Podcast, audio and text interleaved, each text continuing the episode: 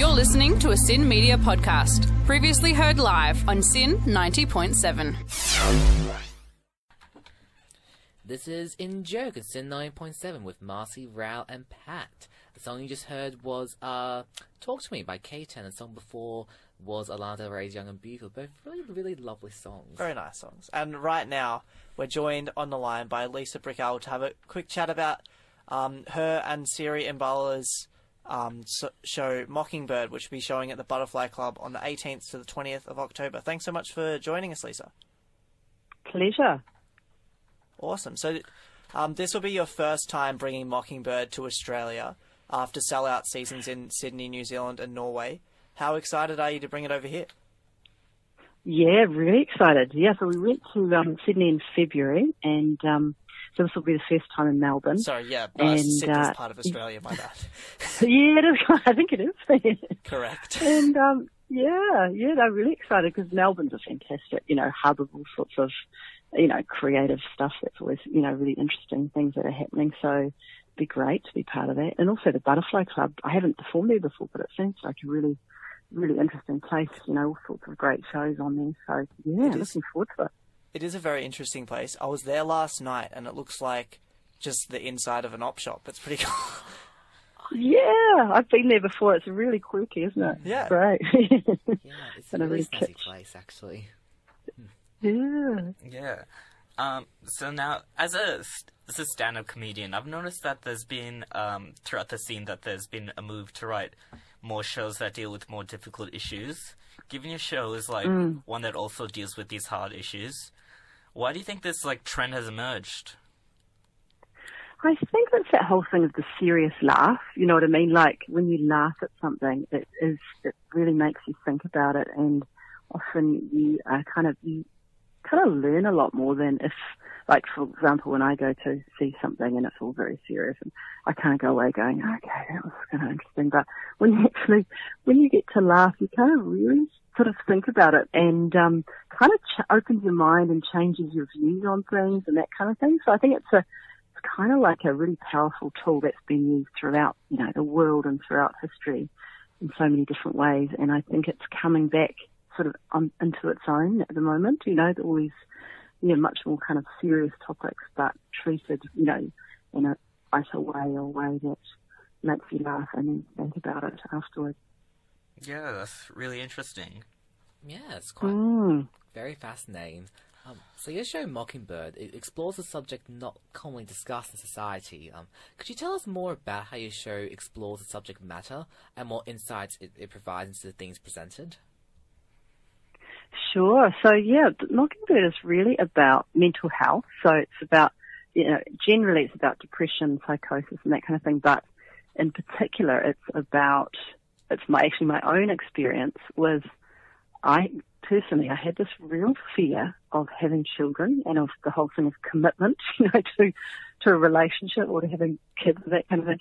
So it's based on my own story. And the thing is, my female ancestors actually were kind of described as really creative types and kind of party animal types.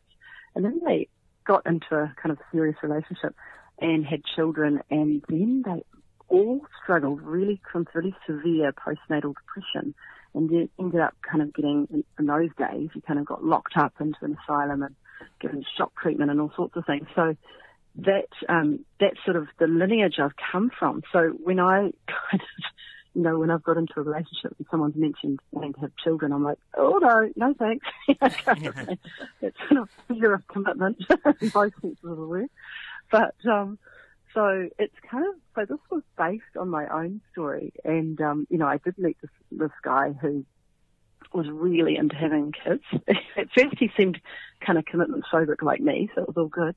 And then he comes from a really big family, and he was saying, actually I do want to have them. And so that's sort of the kind of early part of the show, and then it kind of goes from there. But so that's my own sort of story. And then I also met someone from Western Sydney University, a woman called Diana Jeffries, who did a whole lot of research into, in particular, it's called Callan Park and Gladesville's Gladesville hospitals in Sydney, or they used to be called Tarban Creek Lunatic Asylum back in the day.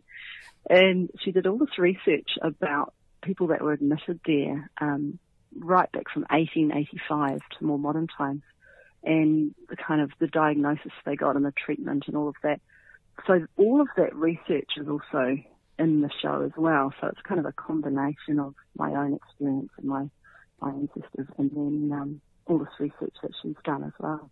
Yeah, it really sounds like a well thought out show that has a lot of thought behind it. How has the audience been receiving this so far? Yeah, well, it was really interesting.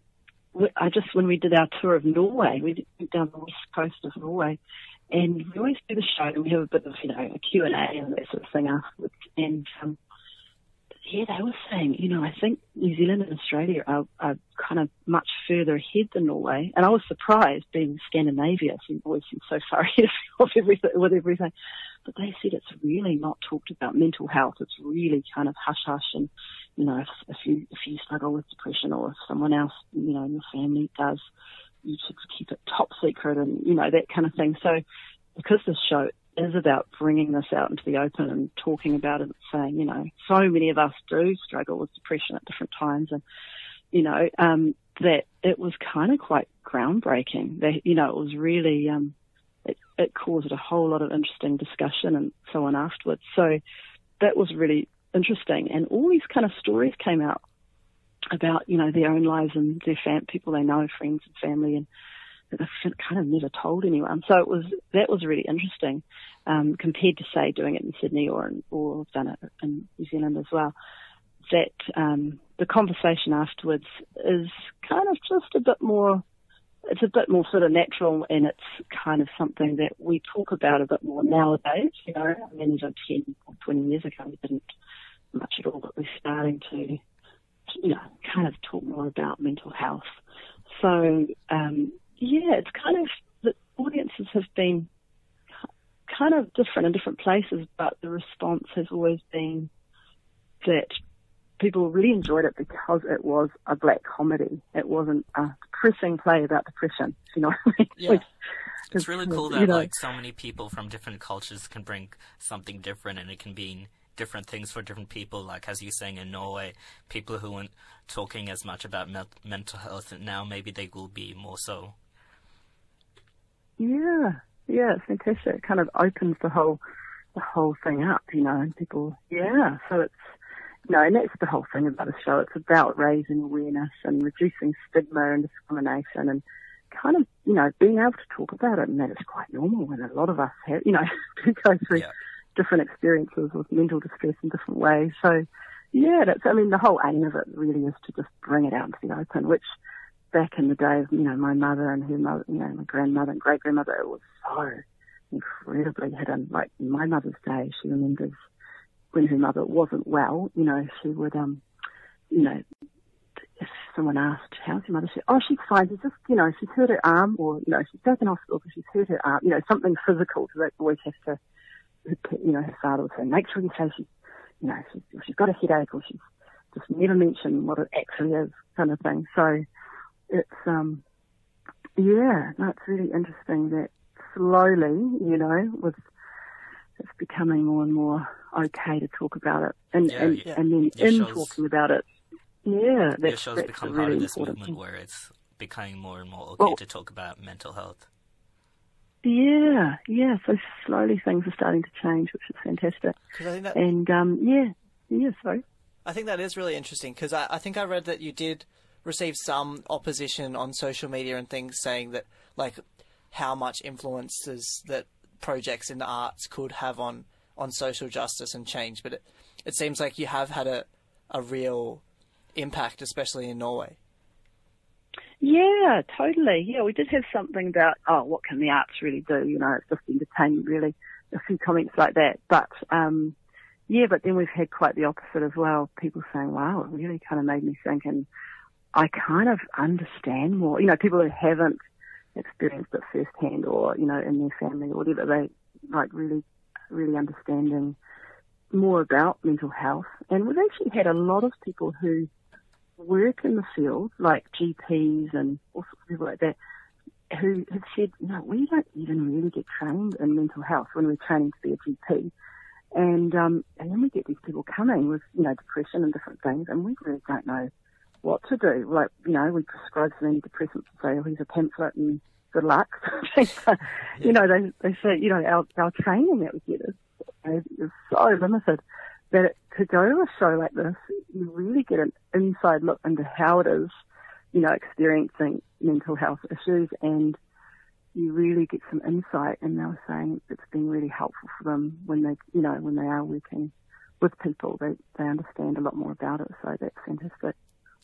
Well, yeah, like that's really important and all of that.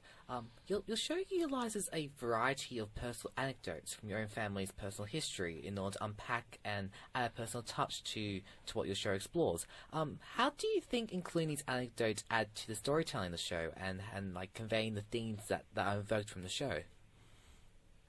Sorry, David, can you say that one more time, that question? That last question there? No worries. So your show utilises a variety of personal anecdotes from your own family's personal history in order to unpack and add a personal touch to what the show explores. How do you think including these anecdotes add to the storytelling of the show and conveying the themes that are invoked from the show?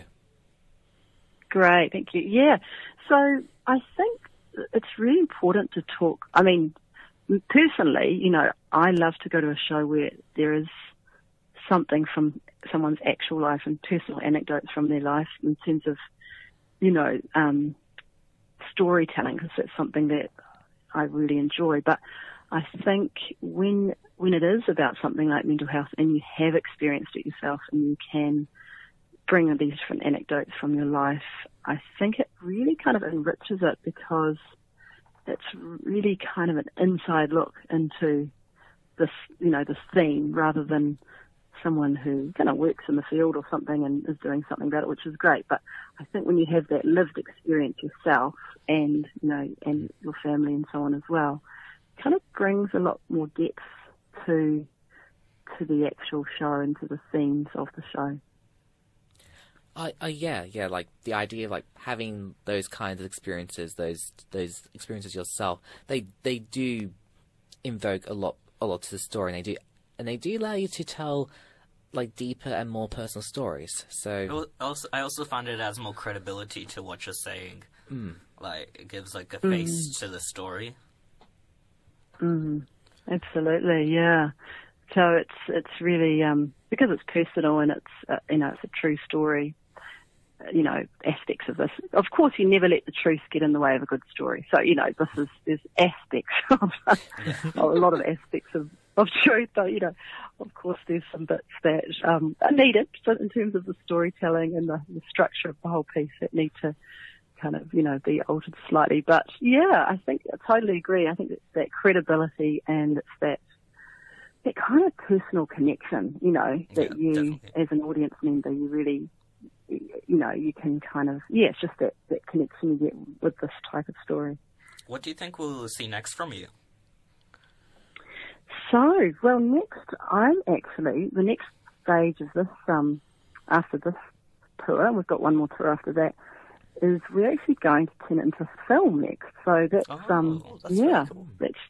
So that's the next stage of this. But this is, yeah, we're still in next March. We've actually got a tour all around New Zealand and all down, especially the rural areas, and then even down Stewart Island, which I've never been to, which is right down the bottom. So that'll be really interesting. It's through an organisation called Arts on Tour that is funded by Creative New Zealand, the Arts Council. So we'll be doing that right through March. And then, yes, after that we are then transitioning to turn it to a film. So that will be fantastic. That's really cool. So, yeah, it sounds really exciting. Yeah. So the show is called Mockingbird. Is it in any way inspired by Harper Lee's Mockingbird or To Kill a Mockingbird? Not really, no. What it's inspired by is the song. When I was young, my mother used to always sing the song about a mockingbird, and I was thinking, what is that? Because it's not native to this country, and I don't think it's to Australia either. But it's got, I think it's something like, hush, little baby, don't say a word. Yes, that's all right. That mockingbird. And I was always sort of fascinated by that. And then also, in the show, I have this character who is based on Commedia dell'arte, which is something that I studied and studied in a school called Jacques Lecoq in Paris, which is physical theatre and comedy school, and then went on to live in Italy and work with Commedia. And it's a half-mask form, which is kind of political comedy in a way. And there's a character in the show that is kind of like the inner critic in each of our minds, you know, going, oh, you can't do that. And, oh, no, of course you can. So it's that sort of that critic in our minds, and she's personified into this half-mask, Commedia-esque character. And this, it was really interesting. We were doing the show, and someone came up to me afterwards and said, I so get why you've called it Mockingbird. That character is such a mockingbird, like, because the mask is quite, not beak-like, but it's sort of a beak kind of quality. So it was like, and she's always mocking and kind of putting the characters down and that sort of thing. So even though I didn't even think about that, one of the audience members no, that's really, said, I've got it, why it's called that. And I was like, yeah, afterwards, totally. But, yeah, so that was great to have an audience member tell me that. Yeah. That's cool. So for everyone wanting to check out Mockingbird, you'll be at the Butterfly Club from the 18th to the 20th of October. And the best way to find out about that, that's to jump on the Butterfly Club website, is it? That is, yeah, that would be the best way. Yeah, at 5:30 p.m. So thanks so much for talking to us today, to Lisa. Oh, thank you, yeah. Yeah, but thank you so much. Wonderful. Awesome. This was a SYN Media podcast. Previously heard live on SYN 90.7. Okay, see you later, bye-bye.